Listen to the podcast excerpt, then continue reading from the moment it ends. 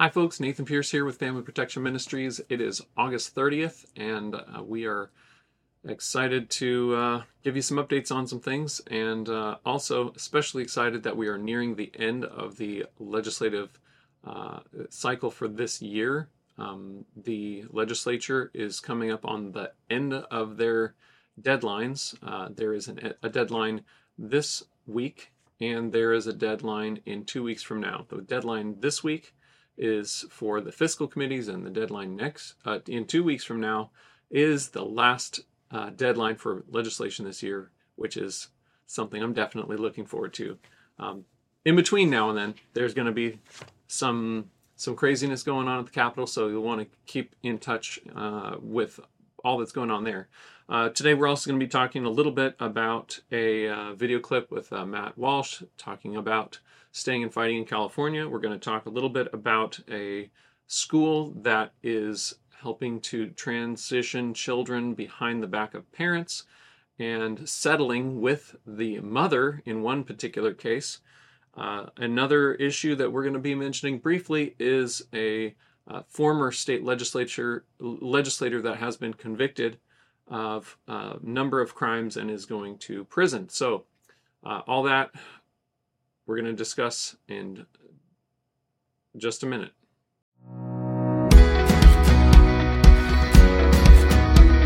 Welcome to the front line with FPM, where we talk about California politics, homeschool freedom, parental rights, and the family. I'm your host, Nathan Pierce, and thanks for joining us today. Let's jump right in and see what's going on here on the front line.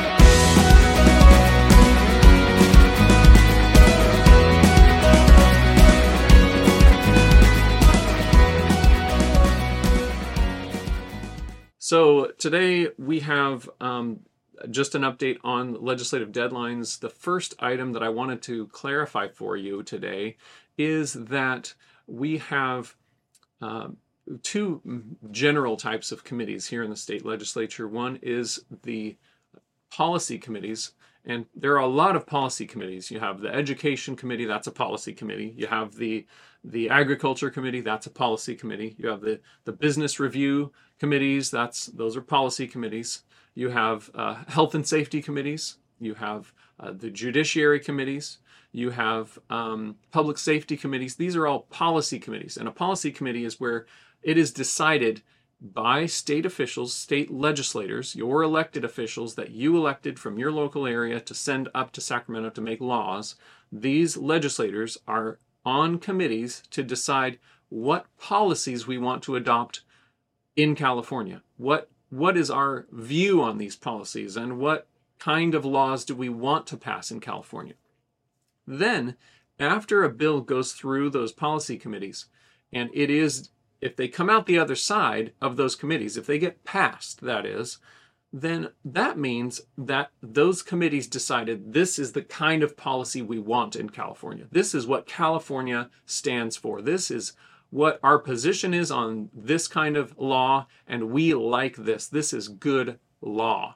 Now, there's another kind of committee, and that is the fiscal committees or the appropriations committees. And both houses have these. The California State Senate, California Assembly have policy committees and fiscal committees. These fiscal committees, known as appropriations committees, are where they, they don't discuss typically what is good law in California. They discuss how are we going to pay for this new law.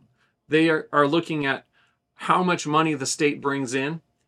They're looking at the state budget. They're looking at the laws in terms of how much is it going to cost us to adopt this new policy. They're not so much interested in whether this is good policy or wrong policy or stupid policy. They're just looking at how much is it going to cost and can we pay for it? And really, they're they're really more um, interested in uh, what, how do we categorize these these different bills, and how do we prioritize them? Because they're not looking at do we want this bill to become law? Do we want to implement this? They've already decided that in the policy committee. They already know they want these these bills to become law. However, they've got a little problem of we don't have the funds for it, perhaps, or we have limited funds, but unlimited wants, as we discuss in, in our economics class. We have unlimited wants, but limited funds. So in this case, the Appropriations Committee is where they make these decisions about how they're going to spend the limited amount of funds that they have. So looking at all the piles of legislation that gets out of policy committees, whether it's good legislation or bad legislation, from my point of view, it's now in another committee where those bills could die. And as I always like to remind people, everywhere in the legislative process, there's opportunities for bills to die. And that's almost always a good thing, right? We always are looking for ways for bills to die because almost always bills ought to die because they are almost always bad. So, here in California, the Appropriations Committee is a place for a bill to die, not because they disagree with the policy, but because they don't have the money to pass it, to implement it, to make this bill actually work in uh, work itself out as a part of government. So, when you look at, uh, for example, mandatory kindergarten, that concept has been passed out of policy committees many, many times over the last 40 years. However, it's gotten stuck in, in fiscal committees many times because it costs so much money to add a whole bunch more students to the school system in California. So that's one example of a bill that dies frequently in the Appropriations Committee. Now, this year, uh, it is a candidate for that again because we have a mandatory kindergarten bill that is sitting in one of these fiscal committees right now. Senate Bill 767 is a bill that mandates kindergarten for anybody going into public school. We got language to exempt all private school students, including private homeschool students. However, for public school students, this bill, SB 262, would require kids to attend kindergarten prior to the first grade. That's not currently law in, in California. A lot of people don't actually realize that, but kindergarten's not mandatory here. So um, we actually have the freedom to, to choose and whether we want our kids to attend kindergarten or not. And so this bill, SB 262, would require an additional number of kids to attend kindergarten if they're not already. Uh, and because that's a new requirement of adding more kids into the public school system, it's going to increase cost, and that cost is significant. So that's why this bill is currently stuck in the Appropriations Committee. So that's an example. Another example would be um, another bill, uh, AB 1057, which is a bill that requires uh, for every child born in the state of California, a social worker be assigned to, to that child and then make a visit to that child's home to help be a parent instructor at that child's home and to check up on the baby. Now, this is also going to create a, a massive amount of cost for the state of California because where are you going to find a whole bunch of new social workers to go do all these home visits? For people that there aren't any necessarily any any issues with people that are just having a baby. And now all of a sudden they need a social worker. Well, that's kind of outside the realm of what normally social workers do in California. Usually, social workers follow up on issues where there's been a report of some kind of problem, right? Well, in this case, we're not talking about that. We're talking about bringing in a whole new realm of work for social workers, and that would lead to a mass, mass new uh, ballooning of the agency where social workers um, are based. And so you would have to hire a whole bunch of new social workers, which means you have to train a whole bunch of new social workers, and you have to have the administration to be uh, running them. So uh, major cost there. And uh, so that's another example of a bill that's currently in the uh, Appropriations Committee's waiting to get out. Now, the deadline for that is September 1st. And if bills don't make it out of the Appropriations Committees on September 1st, then they they will either wait for next year or they will eventually die. So um, either one of those is fine by me, and uh, we look forward to lots of bills stop being stopped in this committee this year. And um, with uh, God's help, we will see that happen. So you can be praying for that. Pray for bills to get held in committee and to not pass out of committee. Uh, the committee hearing for these is kind of a an odd situation. They call it a hearing it's uh, something where um, a bunch of people gather in a room, somebody reads off a list of all the bills that made it out and explains the bills that didn't make it out of committee, which means that they are stuck in committee still, continuing into next year. Um, so, what that means is it's really less of a hearing and more of a telling because what they're doing is they're just announcing by reading off of a list, they're just announcing what they've already decided behind closed doors. So it's not a hearing, it's telling, but they call it a hearing. So it's kind of awkward because usually a hearing is when they hear from the public and from uh, organizations like us about the impact of a bill, why it's not good, why it is good, why we should or should not pass it. But in this situation, it's not a real true hearing, it's actually a telling. So um, that's that's what's going on in the appropriations committees uh, this week, and so we ask for your prayers on that. Um, next, up, next up, we've got this video uh, from a, a conference where a young man from California is talking about what he should do. What what he's asking Matt Walsh a question actually about uh, what he thinks of people in California. Let's go ahead and watch that. My question to you is, what what do you say to, to people like me, to people like everyone in this room? you know, young Californian conservatives who are stuck in the liberal hellhole. What do we do? Because I was listening to your show the other day and you were saying you're from the Northeast. You know, it's pretty blue over there, but you don't want to give up where you're from. You don't want to give up where your family's at, where you grew up, your childhood home. I mean, I was born here. My parents were born here. I mean, this California is where I'm from. I want to dig my heels in and fight. I don't want to give it up. I don't want to give up Silicon Valley. I don't want to give up the agricultural center of America. California is America. There's so much that happens here. I don't want us to cede this to them. I don't want to give this up. This is my land. This is where I'm from. I want to I want to fight for it. What do you say to me besides move away, run away, give it up? It's hopeless. I say if that's if that's what you feel called to do, then I think it's incredibly noble and brave, and you should do exactly that. Uh, now, as someone who doesn't live in California, I'm not from here. I, I, confess that sometimes I do have the attitude of, you know, if you guys want to go do your own thing, that's fine. so, so Matt Walsh confesses that he he sometimes has that attitude of, well, it's California, let them go their own way, um, and I. I can understand uh, being outside the state. You might feel that way sometimes, but there's there's a lot of people in California that don't agree with what people typically hear about when they hear about oh California's done this other new crazy thing, you know, and and, and there's a lot of those things. Uh, I I live in it right here in Sacramento, so it's it's um it's it's not lost on us that that there's crazy stuff happening in California. We know that it's there, um, but at the same time, I really appreciated Matt Walsh's comments. He said, um, "Incredibly noble and brave." To, to stick it out and to continue to fight for freedom here in California.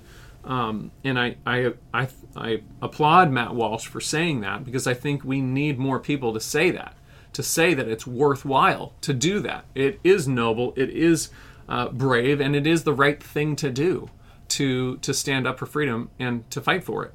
And um, I appreciate this young man who who is interested in protecting freedom in California and defending uh, our rights in California just like other people are passionate about defending rights in other places in the United States and around the world, we can do the same thing here in California, and it is making a difference.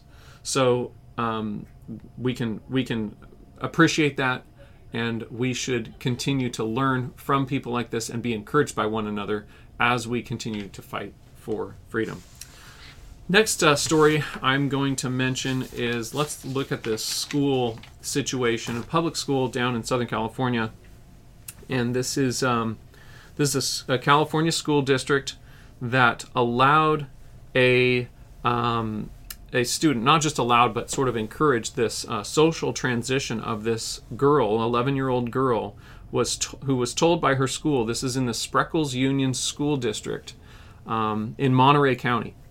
Um, she was uh, set, uh, told by her school that she might be upset uh, since she she didn't know who she truly was inside. And this is um, from Fox News. It was on National Fox News uh, yesterday. And uh, um, according to Fox News, the school uh, allowed her to use the boys' restroom, um, use male pronouns to refer to her, and was socially transitioned away from her biological gender. Ultimately, um, this uh, mother sued the school.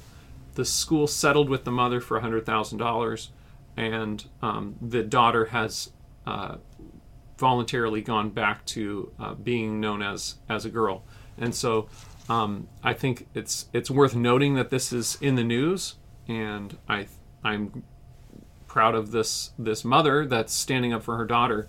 And I'm also encouraged to see that the school is being held accountable, at least somewhat, here in this situation.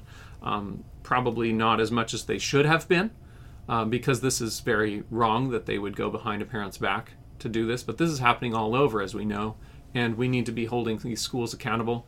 And I hope that you can be encouraged by this story that um, that this the situation uh, occurred and was fought against, and the school was held accountable. So, so that's good. Um, that's good that that happened, at least to the degree that it did.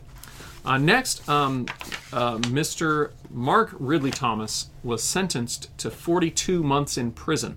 Now, this gentleman, uh, Mark Ridley Thomas, was a former assembly member and state senator here in California. He was uh, an LA councilman uh, and uh, he was found guilty of. Um, he's, he's been at the center of numbers of controversies over the years, but um, according to the California Globe, he was, um, uh, let's see, he was sentenced um, in, um, let's see, the the uh, judge, U.S. Uh, District Judge Dale Fischer, sentenced him uh, to 42 months in prison over four counts of honest services wire fraud and one count each of honest services mail fraud, bribery, and conspiracy. Now, a number of these uh, issues come out of the misuse of funds coming from his campaign, uh, his campaign funds, where he distributed them, and um, it was inappropriate use of these funds, and some uh, covering up of how those funds were used. So this is an is- issue that um, comes up from time to time with uh, government officials, uh, basically defrauding the people that donated money to their campaigns.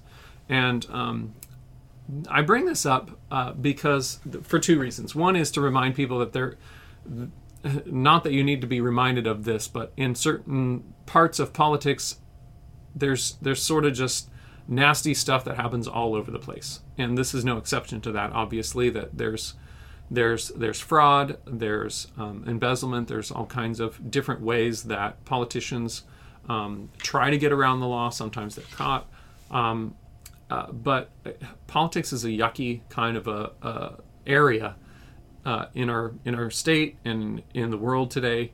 It's tainted by sin, and we need to remember that uh, all of these people, um, regardless of, of what parts of this they may have been sucked into with regard to, to politics being a yucky business, um, sin is in the world. And um, we know that, um, that sin is not going to triumph in the end that ultimately we have all these bills that come up in Sacramento. We have legislators that go off and do things that are illegal and they get in trouble sometimes. Uh, this is this is a symptom of something that's deeper that's in our society because of the fall and sin that's in all of us. And each one of us, politician or not, we need the gospel. We need the the grace of God and so I wanted to, to bring this up to remind all of us that every one of these legislators needs the gospel. Every one of them needs God's love and grace. And every one of them is our neighbor. Um, and Jesus called us to love our neighbor. And he didn't say love our neighbor except for politicians. And that's something that's easy for us to forget.